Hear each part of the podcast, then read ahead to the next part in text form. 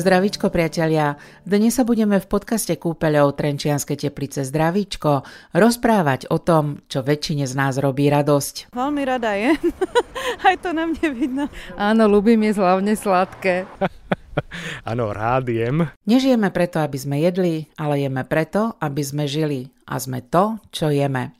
Obsah nášho taniera sa totiž významne podpisuje na kvalite nášho zdravia. Ako má však vyzerať a čo sa stane, ak sa rozhodneme z našej stravy niečo vylúčiť?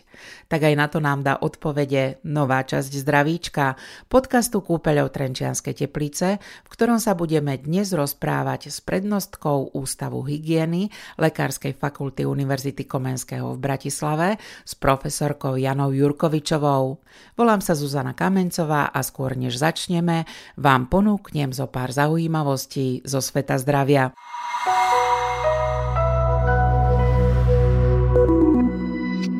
Viete, že ženy prežívajú mužov približne o 6 rokov a že za posledných 25 rokov sa vôbec nič nezmenilo? A slovenskí muži sú na tom v porovnaní s európskou populáciou dokonca o trochu horšie.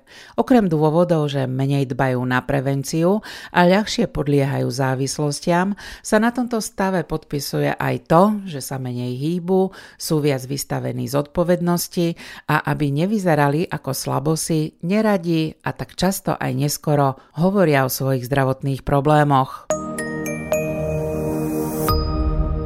A keď sme už pri pohybe, výskumy potvrdzujú, že ľudia, ktorí majú aktívnejší životný štýl, prežívajú lepšiu duševnú pohodu ako tí, ktorí nešportujú.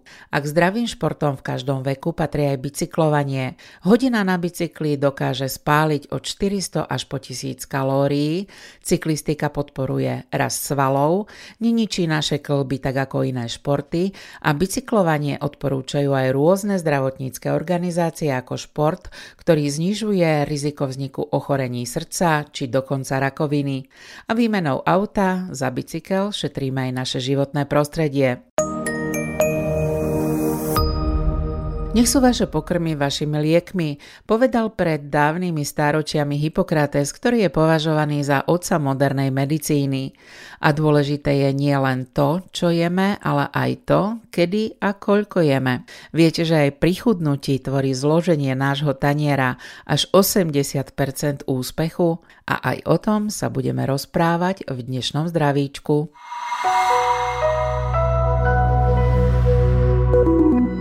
Snažím sa stravovať takým spôsobom, aby som žila zdravšie. Ja hovorím, nie je to vôbec o diete, je to o pohybe. Nám chýba pohyb. V dnešnej dobe ľudia rozmýšľajú nad tým, čo jedia, ako sa stravujú a vidím, že je taký návrat, opäť ako kedysi naši rodičia, starí rodičia žili a je to super. V určitom veku ľudia začnú rozmýšľať o tom, čo jedia. Čím je človek starší, tak si jednak viac premyslí, čo do seba dá, jednak aj jeho zdravotné problémy môžu ovplyvniť. Mali by sme k tomu prispôsobiť tak, že to máme radi, to znamená, že si to užívame máme. Mali by sme naozaj pozerať aj na to, že čo jeme, lebo keď je človek mladší, tak má stále všetko OK a potom postupne sa to zhoršuje. To je ako taký tichý zabijak, že sa vlastne varíme jak žaba postupne a potom zistíme v 60 že ups, máme nielen cholesterol vysoký, ale čokoľvek iné a zrazu ups, prvý infarkt a potom ups, už je dieta a tak ďalej. Netvrdím, že som prototyp časopisového dietologického stravníka, ale pozriem na to, čo jem. Áno, je to veľmi dôležité, ako sa stravujeme.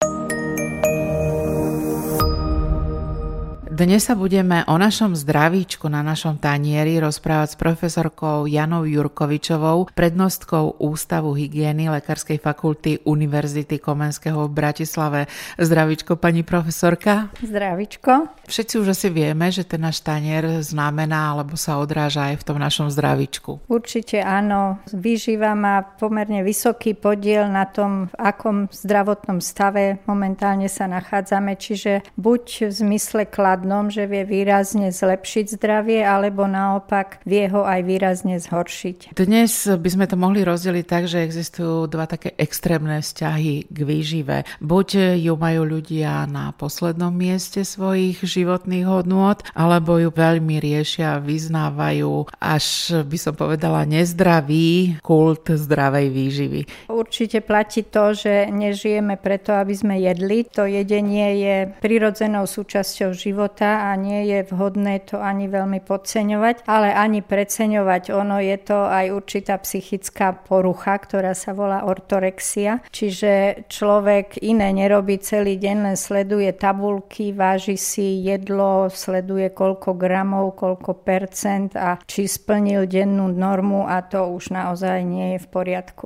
Veda aj medicína idú míľovými krokmi vpred. A možno dnes o tom, čo jeme, sme nikdy nevedeli toľko informácií, ako môžeme vedieť, ale mám niekedy aj taký pocit, že nikdy sme neboli viac zmetení z tých informácií, ako sme dnes. Toľko je toho, že ľudia ani nevedia, ako sa v tom majú vyznať. To je pravda, že ako pribúdajú vedecké poznatky, tak sa menia postupne aj vyživové odporúčania. To je napríklad rozdiel od tradičnej čínskej medicíny, kde tie pravidla platia už niekoľko tisíc rokov a nedá sa s tým pohnúť, takže s tým by sa asi nedalo súhlasiť. Často nám aj vyčítajú ľudia, že vy stále meníte tie svoje odporúčania, že kto sa v tom má vyznať. Najprv vajcia áno, potom vajcia vôbec nie, potom zase vajcia áno, alebo bravčová masť nie, ale oleje, potom nie oleje, ale zase bravčová masť. Takže ono to nie je z nejakej svojvôle, ale skutočne je to podľa toho, ako postupne pribúdajú vedecké poznatky a keďže veda sa vyvíja, tak aj tie odporúčania musia zodpovedať medicínskym dôkazom, vedeckým dôkazom. Čiže nie je to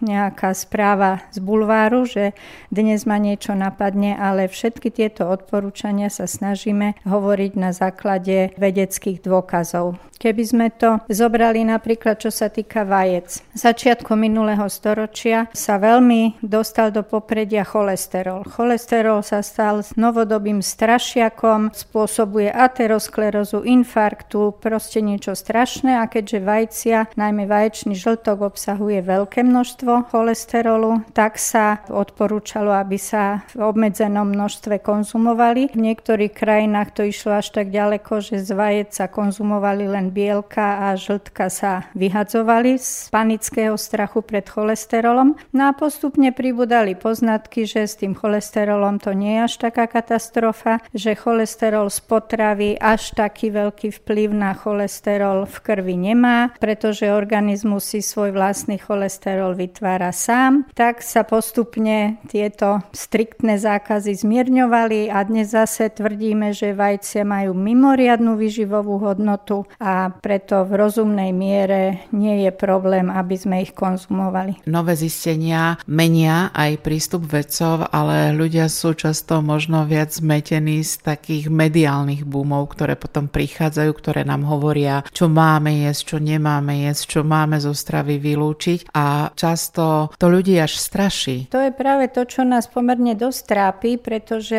bežný človek, laik, má dosť veľký problém vyznať sa v tom množstve informácií a v podstate nevie odlišiť, čo sú nejaké bulvárne, módne trendy a to, čo skutočne zodpoveda vedeckým poznatkom. Čiže vždy sa treba pozrieť na zdroj. Pozri, kto to hovorí, by sme to mohli tak parafrázovať. Je veľké množstvo tzv. odborníkov, ktorí sú vyživoví poradcovia alebo blogerka vyživy, to mám veľmi rada, takéto vzdelanie. Čiže to sú ľudia, ktorí pravdepodobne treba zistiť, či vôbec majú medicínske alebo zdravotnícke vzdelanie. Veľmi často sa napríklad preberajú zo zahraničnej aj odbornej tlače nejaké nové poznatky, lenže už ten dotyčný autor si neprečíta až dokonca tú prácu, že tento poznatok bol získaný napríklad z pokusov na tkanivových kultúrach alebo z pokusov na potkanoch a jednoducho preberie celý ten výsledok už bez tohto dovedku a nie je to to isté. Veľa o tých našich zdravých alebo nezdravých tanieroch hovoria aj štatistiky. Ako sa v súčasnosti stravujeme? My sme dosť konzervatívni, hlavne teda starší ľudia, už tí mladší skôr nabehnú na nejaké modné vlny alebo modné trendy. Dosť sa traduje napríklad, že konzumujeme príliš veľa energie, preto sme tuční, konzumujeme príliš veľa tukov, málo ovocia, zeleniny a tak ďalej, ale keď sa porovnáme s ostatnými napríklad európskymi krajinami, najmä tými, kde ten zdravotný stav populácie je lepší a napríklad úmrtnosť na srdcové ochorenia alebo onkologické ochorenia je nižšia ako u nás, s prekvapením zistujeme, že sa teda stravujú podľa týchto poznatkov oveľa horšie, že konzumujú oveľa viac energie, oveľa viac tukov, prípadne aj viac cukrov, tak si potom človek vlastne kladie otázku, kde je chyba. Kde je chyba? Chyba je v tom, že je pravda, že konzumujeme veľmi málo ovocia a zeleniny. To sme vlastne v rámci európskych krajín úplne kde si na chvoste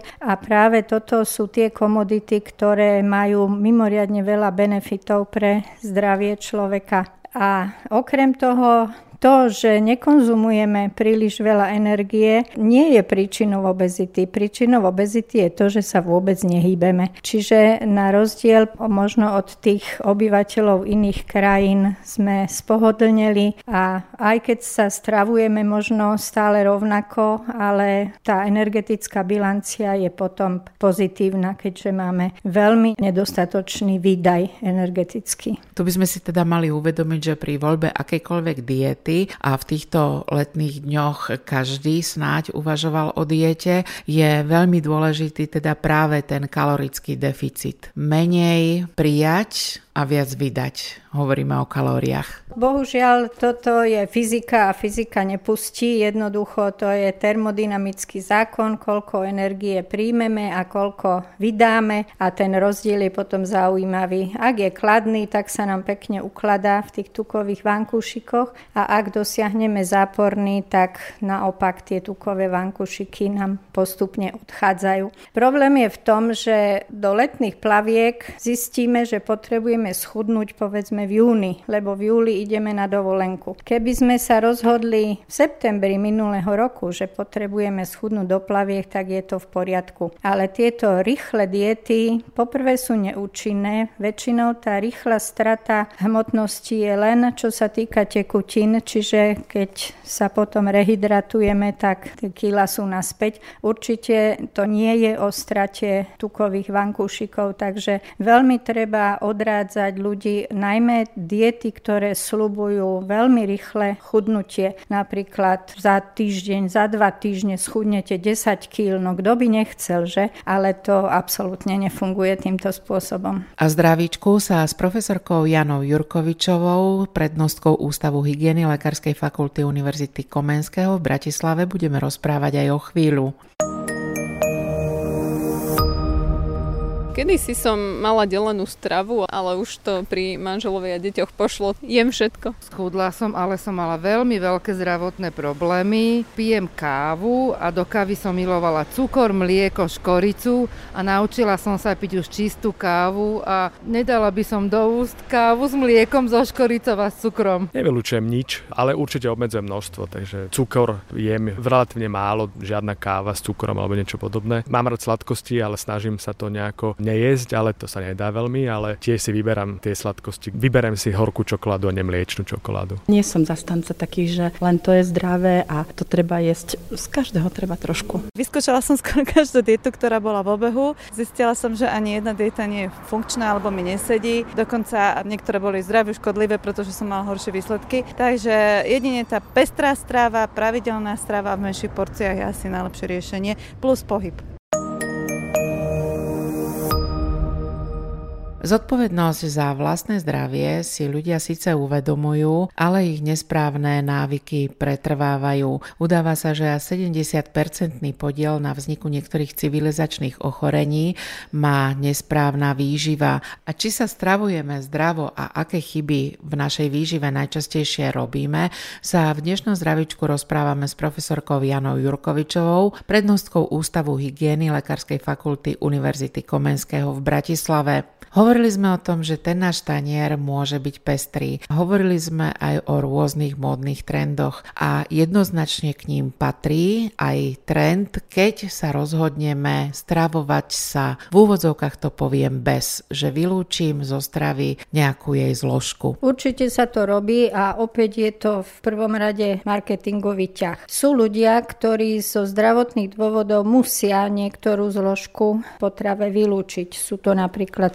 celiatici alebo tí, ktorí majú laktozovú intoleranciu a podobne. Čiže celiatici môžu konzumovať len bezlepkové potraviny. Bezlepkové potraviny sú drahšie samozrejme. Celiatikov zase až tak veľa nie je našťastie. Čiže výrobcovia sa snažia predať aj ľuďom, ktorí nemajú celiakiu, tieto drahšie potraviny. Tak sa urobí reklama, aké je to zdraviu prospešné, ako ten gliadín alebo lepok, čo je normálna bielkovina obsiahnutá v niektorých druhoch obilnín, ako nám škodí a aké je to zdravé, keď budeme konzumovať bezlepkové potraviny. To je úplný nezmysel a práve keď zdravý človek bude vynechávať tieto obilniny, ktoré sú a odjak živa boli základnou súčasťou našej potravy a najmä celozrné, tak sa vlastne ochudobňuje o veľké množstvo vlákniny, vitamínov, minerálnych látok, ktoré sú zdrojom tieto obilniny a môže to mať práve opačný efekt, teda nie zdraviu prospešný, ale zdraviu škodlivý. Pokiaľ sme alergicky na niečo v našej strave alebo máme intoleranciu k niečomu, tak samozrejme sa nám to prejaví na rôznych zdravotných problémoch, ktoré začneme pociťovať. Je ale veľa ľudí, ktorí sú zdraví a rozhodnú sa, že niektorú zložku zo svojej stravy vylúčia. Skúsme si povedať, ako je to napríklad bez cukru. S cukrom je to zase trošku ináč, pretože cukru máme v našej strave pomerne veľa. Cukor alebo teda sacharidy sú jedny zo základných živín spolu s bielkovinami a stukmi. Čiže v pestrej a vyváženej strave máme dostatok komplexných sacharidov, ktoré sú zdraviu prospešné, aj dostatok, možno že aj niekedy nadbytok cukru. Tým termínom cukry skôr myslíme tie nízkomolekulové cukry. Problém je, keď že cukor je taká chuťová látka a ľuďom chutí sladké už od detstva, vyhľadávajú sladké potraviny, no a výrobcovia sa snažia výsť v ústrety a do tých výrobkov sa cukor pridáva. Aj keby som teda zo svojho života vylúčila všetok biely rafinovaný cukor alebo hnedý cukor alebo sladkosti v podobe čokolády a rôznych tyčiniek, aj tak v ostatnej strave dostanem toho cukru do tela dosť? Nie len, že dosť, ale možno, že aj veľa, lebo napríklad veľa cukrov je v ovoci a teraz je sezóna, keď teda toho ovocia aj sa odporúča konzumovať viacej, takže je toho cukru naozaj veľa. A je cukor ako cukor? Bielý cukor, hnedý cukor? No toto sú zase také obľúbené témy tzv. vyživových odborníkov. Mýtus, hnedý cukor je zdravší ako biely. Pýtam sa, a prečo by mal byť? Bielý cukor sa vyrába z cukrovej repy, tým, že sa čistí, tak sa zbavuje tých prímesí, lebo tá hnedá farba to sú tie vlastne nežiaduce prímesy v tom cukru, rafinuje sa niekoľkokrát, čiže výsledkom je krásny biely cukor, či už v kryštáloch alebo v kockách. Je to čistá sacharóza, to znamená zložená z glukózy a fruktózy. Trstinový cukor sa vyrába z cukrovej trstiny, je to taká istá sacharóza, tak isto zložená z glukózy a fruktózy, akurát, že nie je dostatočne vyčistená, čiže sú tam nejaké desatinky percenta obsahu iného ako čistej sacharózy, ale aby my sme konzumovali hnedý cukor kvôli tomu, aby sme dostali do tela nejaké 0,0 niečo miligramu minerálnej látky, tak to by sme asi naozaj si skôr ublížili ako pomohli. Pokiaľ ide o cukor, vy odborníci nevylučujete aj ten prístup, že vylúčim čo najviac toho na prvý pohľad zrejmého cukru, pretože máme ešte potom množstvo skrytého cukru v potravinách. Naopak, to je naozaj zdraviu prospešné, pretože práve na repný cukor alebo sacharózu sa stanovil limit, že by nemal ten príjem prekročiť 10% denného energetického príjmu a v súčasnosti Svetová zdravotnícká organizácia pracuje na tom, aby sa ten limit znížil ešte na 5% čiže naozaj tú sacharózu až tak nevyhnutne nepotrebujeme pre svoj život. Takže výrobky, ktoré sú označované bez pridaného cukru, sa považujú za zdraviu prospešné. Nie sugar free, teda niečo, odkiaľ sa povedzme ten cukor odstránil, ale tam, kde sa nepridal, čiže nevychádzať v ústrety tej túžbe po sladkom. Napríklad deťom sa tiež neodporúča podávať čaj sladený, ale čaj bez cukru. Ak pijeme kávu, tiež určite kávu bez cukru, čiže biely cukor.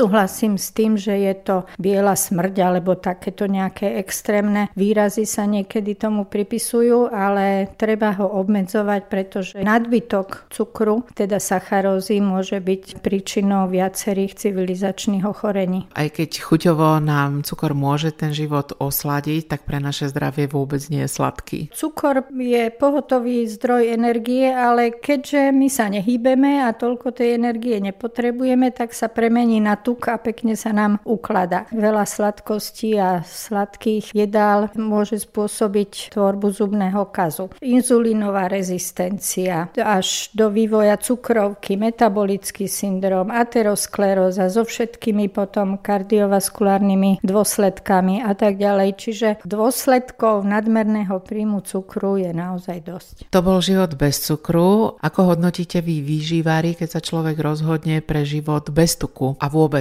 dá sa to? Neviem si predstaviť potravinu, ktorá by neobsahovala žiaden tuk. Aj tá najmenej tučná zelenina alebo niečo, nejaký tuk obsahovať musí, pretože tuk je základnou súčasťou každej bunkovej membrány, čiže každá bunka ľudského tela musí nejaký tuk obsahovať. No a okrem toho tie tuky majú nesmierne aj iné dôležité funkcie v organizme. Je to zásobný zdroj energie, čiže ten tuk, ktorý v tele máme, vieme využiť v čase núdze ako zdroj energie. Umožňujú vstrebávanie vitamínov v tukoch rozpustných. Majú aj ochrannú funkciu, keď obalujú niektoré orgány, majú významnú úlohu v termoregulácii. Tuková vrstva podkožná je veľmi dôležitá, aby sme vedeli odolávať chladu napríklad. A čo sa týka potravinárstva, tak tuk má aj veľmi významnú štruktúrnu funkciu, chuťovú funkciu, pretože väčšina tých chuťových a aromatických látok sú látky v tukoch rozpustné. Čiže ak odoberieme tuk z potraviny, odoberieme mu aj chuť a vôňu a podobne. Takáto potravina, z ktorej odoberáme tuk, potom sa snažíme nejako tú chuť zlepšiť, aby bola vôbec predajná a väčšinou sa to robí tak, že namiesto toho tuku sa tam pridá cukor. Paradoxne môžeme z nízkotučného výrobku získať viac kalórií, ako keď by sme si dali normálnu potravinu? Áno a často to aj tak je, že výrobok, ktorý je označený, že má 0% tuku, ten tuk sa tam musí nejakým spôsobom nahradiť, lebo napríklad jogurt, ktorý je z prírodného mlieka, s prírodzeným obsahom tuku, má určitú konzistenciu. Keby sme vyrobili robili beztukový jogurt bez ničoho, tak by to bola taká nevábna, nechutná tekutina. Čiže sa tam pridávajú ďalšie prídavné látky a cukor. Takže keď to všetko potom tie prídavné látky zrátame dohromady aj s tým cukrom, tak často veru dôjdeme k výsledku, že tá energetická hodnota môže byť vyššia. Keď si človek dá predsavzatie, že bez tuku, tak možno myslí práve to, že sa bude vyhýbať mastným a tučným jedlám. To je dobré, lebo nadmerné množstvo tuku tiež nie je zdravé. Čiže tá zlatá stredná cesta, čiže zdravá vyrovnaná výživa, ono je ten podiel bielkovín, tukov a sacharidov, ktoré by mali sme mať zastúpené v dennej strave, je daný. Čiže ak dodržujeme tie limity, tak nie je žiaden problém. Problém je, keď je tých tukov priveľa, keď sú to nezdravé tuky, predovšetkým živočíšne tuky. Palmový a kokosový olej sú tuky, ktoré obsahujú najväčšie množstvo nasytených masných kyselín, ktoré sa považujú za zdraviu veľmi neprospešné. Oveľa viac ako toľko zaznávaná bravčová mas napríklad, alebo maslo, alebo podobné živočíšne tuky, ktoré až tak veľa tých nasýtených masných kyselín neobsahujú. Často si hovoríme, že sa zaopídeme bez chleba, bez zemiakov, bez pečiva. Toto je zase ten omyl. Obilniny, to znamená chlieb, pečivo, cestoviny, a keď tomu pridáme škrobové potraviny ako zemiaky, rýžu a podobne, tvoria bázu našej potravinovej pyramídy. Čiže tých by sme mali konzumovať najviac, aj keď nie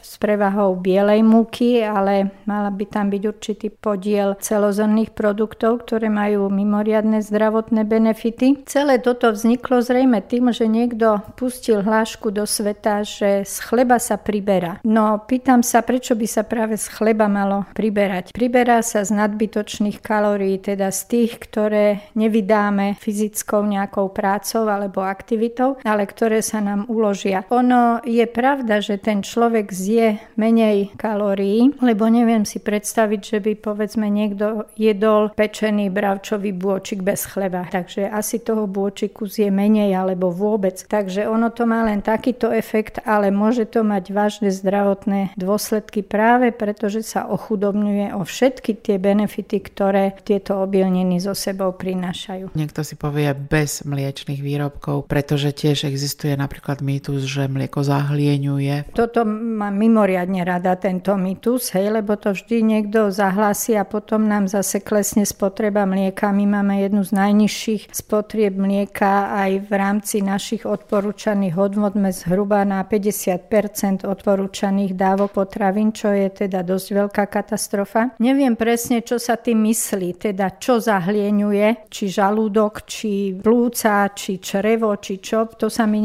nejako nepodarilo zistiť a asi ani nikomu, pretože doteraz nikto vedecky nedokázal, že čo by malo to mlieko vlastne zahlieňovať. Práve naopak, tí, čo majú problémy so žalúdočným vredom alebo s silnou kyselinou žalúdočnou, tak vedia, že práve to mlieko pôsobí ako balzam. Keď začnú mať vredové bolesti, tak veľmi dobre pôsobí mlieko. Keď sa chcem rozhodnúť meniť niečo na svojom stravovaní, asi je dobré nečítať články z internetu, ale poradiť sa s odborníkom, so svojím všeobecným lekárom. Ono sa aj na internete dajú nájsť články, len tam naozaj treba dať pozor, že kto to napísal alebo kto to tvrdí. Takisto sú výživoví poradcovia alebo dietné sestry alebo ľudia, ktorí vyštudovali humannú výživu a potom samozrejme lekári by mali vedieť poradiť v tomto.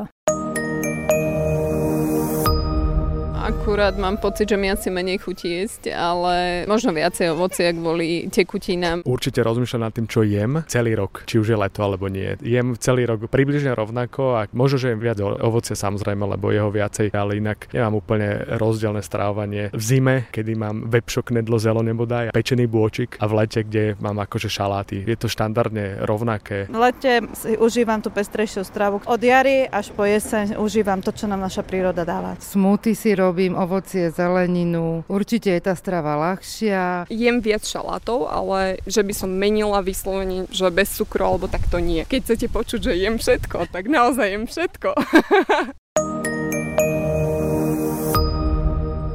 Dnes sa v zdravičku s profesorkou Janou Jurkovičovou, prednostkou Ústavu hygieny Lekárskej fakulty Univerzity Komenského v Bratislave rozprávame o zdravom stravovaní. Tá základná poučka, aká výživa je zdravá, tak zdravá výživa je pestrá a vyvážená. Pestrá znamená, že môžem jesť všetko. A nie len, že môžem, ale aj mali by sme jesť všetko. Všetky tie diety, ktoré sú založené len na jednej potravine alebo vylúčujú vylúčujú niektoré druhy potravín, nie sú v poriadku. A vyvážená znamená v správnom pomere. Nemá byť priveľa cukru a málo tuku, alebo naopak priveľa tuku, málo cukru, to sú tie nízkosacharidové alebo nízkotučné diety a tak ďalej. Čiže keď sa celý život budeme tohto držať, že má byť strava pestrá a vyvážená a energeticky primeraná nášmu výdaju, to znamená iné energetické potreby má dieťa, ktoré celý deň deň niekde skáče, iné starý človek, čiže treba aj tieto životné etapy sledovať a vždy primerane tomu sa stravovať. Letné stravovanie má svoje špecifika. Áno, je to tak. My žijeme v podnebnom pásme, kde máme, alebo zatiaľ sme mali 4-ročné obdobia. Pre zimné stravovanie je typické trošku vyšší príjem tuku, ťažších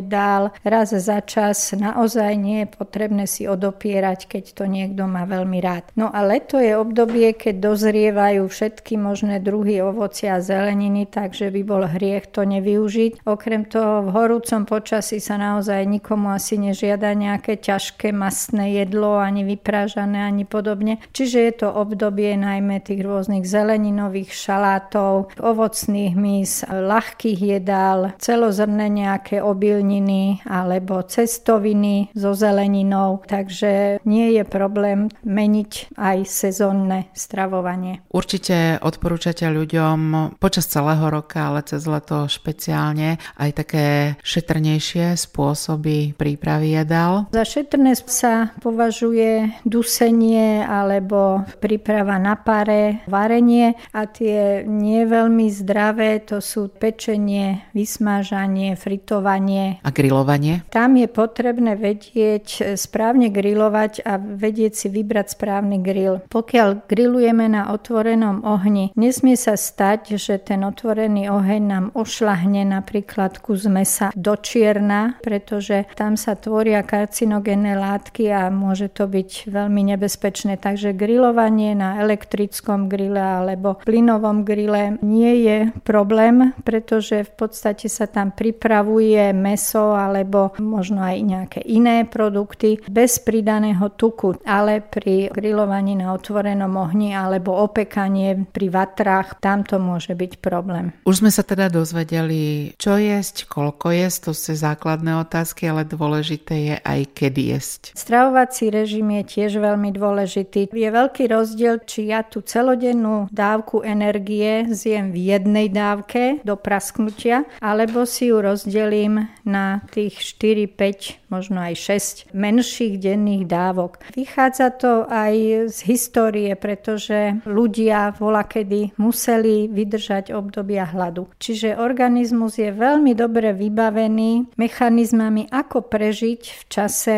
keď je potravy nedostatok. Čiže prejde okamžite na šetriaci režim a prežije, kým nebude ďalšia potrava. Nikto nás nepripravil na nadbytok potravy. Čiže na toto obranný mechanizmus nemáme a preto tučnieme a je čoraz viac obezných ľudí. Keď konzumujeme v pravidelných malých dávkach celý deň, tak organizmus je spokojný, lebo vie, že potravy mám dosť. Ale stačí, keď predlžíme ten interval medzi príjmom potravy, poviem príklad, niekto povie, že po piatej večer už sa nesmie jesť. A prečo by sa nesmelo? Keď idem spať o 6, tak je to v poriadku, keď posledný raz jem o 5. A potom, že ráno sa nemá raňajkovať, lebo organizmus ešte neviem, je neprebudený alebo čo a má sa prvé jedlo jesť až o 12. Čiže ak od tej 5. až do tej 12. nepríjmame jedlo, to už je vykričník, ktorý náš organizmus pozornie, začne sa obávať, že máme málo jedla. On netuší, že za každým rohom je nejaký potravinový supermarket a prejde na ten šetriaci režim a začne si všetko, čo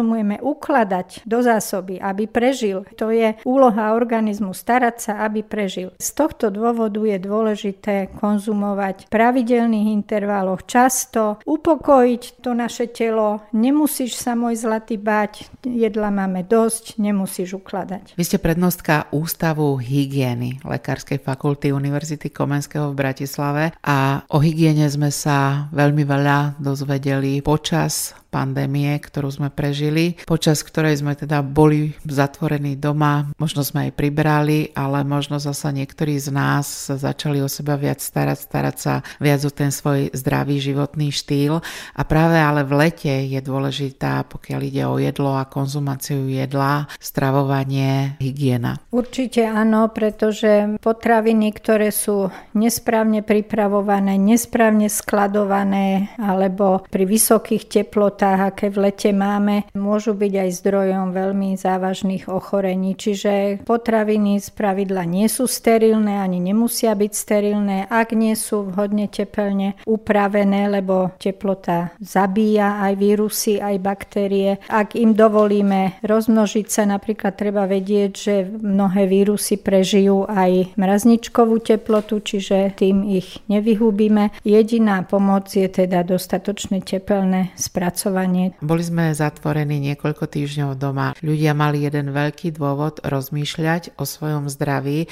a mali možno stovky príležitostí niečo na tej svojej životospráve zmeniť. Pani profesorka, čo myslíte, čomu nás to, čo sme prežili, naučilo? Alebo by nás malo naučiť? Či nás to niečomu naučilo, to sa ukáže. Väčšinou tá skúsenosť je taká, že človek sa vyplaší, chvíľu to vyplašenie trvá a správa sa v úvodzovkách rozumne. To je napríklad aj pri ochorení nejakom vážnom alebo podobne a potom tak otrnie a už sa zase vráti do tých kolaj. Takže či toto bude mať nejaký trvalý dôsledok k tomu, že prejdeme na ten zdravší spôsob životosprávy, to sa ešte len ukáže. Počas týchto dní si ľudia ale častejšie želali práve zdravíčko. Buďte zdraví, zostaňte zdraví, zdravíčko. Áno, len vnímali to skôr tak, že ten nepriateľ alebo to ohrozenie je niečo zvonka, ktoré ja neviem ovplyvniť. To, že či sa ja stravujem zdravo, či sa hýbem, či chodím von, či cvičím, ako sa stravujem, to viem ovplyvniť len ja sám. Čiže ľudia veľmi neradi menia svoje návyky a nie sú veľmi ochotní zmeniť najmä tie nesprávne stravovacie návyky. Či ten strach z toho vonkajšieho nepriateľa si prenesieme aj do toho, že teda aj sami musíme niečo pre to svoje zdravie urobiť. Tak ako sme robili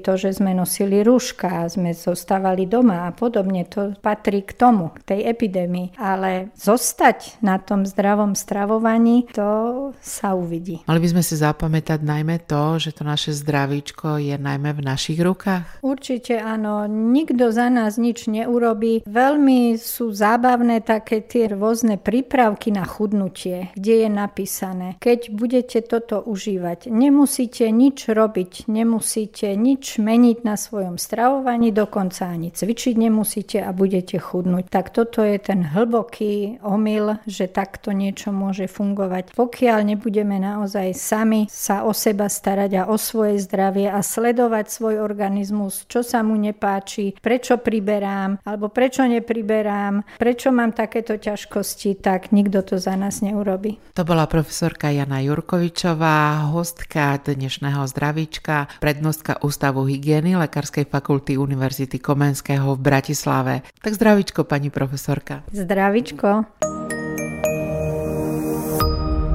A zdravíčko určite nájdete aj v kúpeľoch Trenčianskej teplice.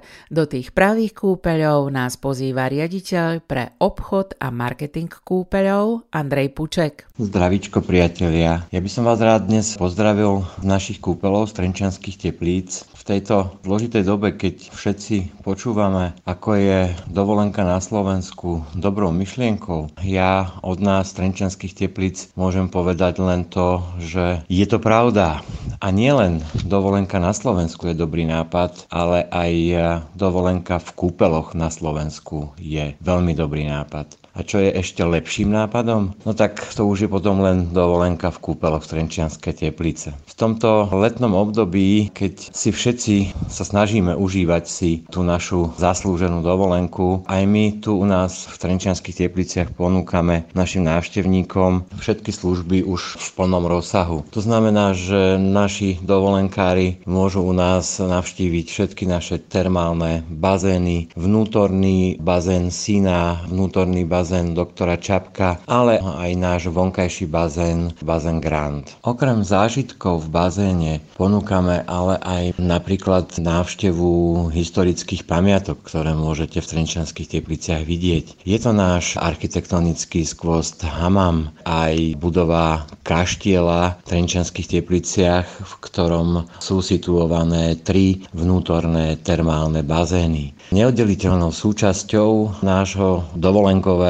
života v Trenčanských tepliciach je aj prechádzka po našom historickom kúpeľnom parku. V tomto období, keď teploty presahujú 30 stupňov, takáto prechádzka v okolitej prírode je veľmi vhodným doplnkom na trávenie voľného času. Samozrejme, že nezabúdame ani na kultúrne vyžitie našich návštevníkov a našich klientov. V tomto období sa snažíme hlavne v spolupráci s mestom a oblastnou organizáciou cestovného ruchu v Trenčanských tepliciach spolu organizovať promenádne koncerty na pešej zóne a priamo na námestí nášho kúpeľného mestečka. Toto všetko spolu dotvára tú právú kúpeľnú atmosféru, ktorú môžete u nás v Trenčanských tepliciach aj v tomto letnom období zažiť. Aj keď mnohí z vás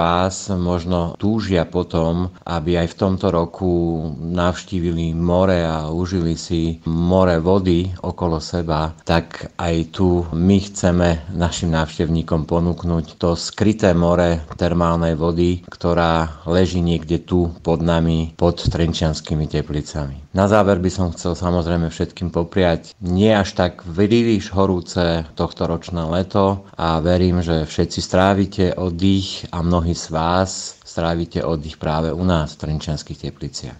Zdravíčko, priatelia. Tak veľa zdravíčka, priatelia, a dovidenia v Trenčianských tepliciach. Ďalší diel podcastu Kúpeľov Trenčianskej teplice Zdravíčko pre vás pripravila Zuzana Kamencová.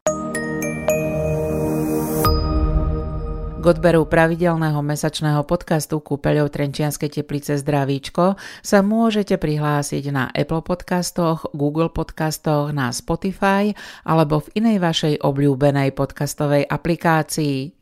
Všetky diely a zaujímavé odkazy na témy, o ktorých hovoríme, nájdete na adrese www.kúpele-teplice.sk lomka podcast. Ak sa vám podcast Zdravíčko páči, povedzte o ňom svojim priateľom a odporúčte im, aby si vypočuli aspoň jeden diel. A ak máte pre nás zaujímavé tipy, podnety či inšpirácie, napíšte nám na podcast zavináč kúpele pomlčka teplice.sk. A ďalšie zdravíčko ku vám príde už o mesiac.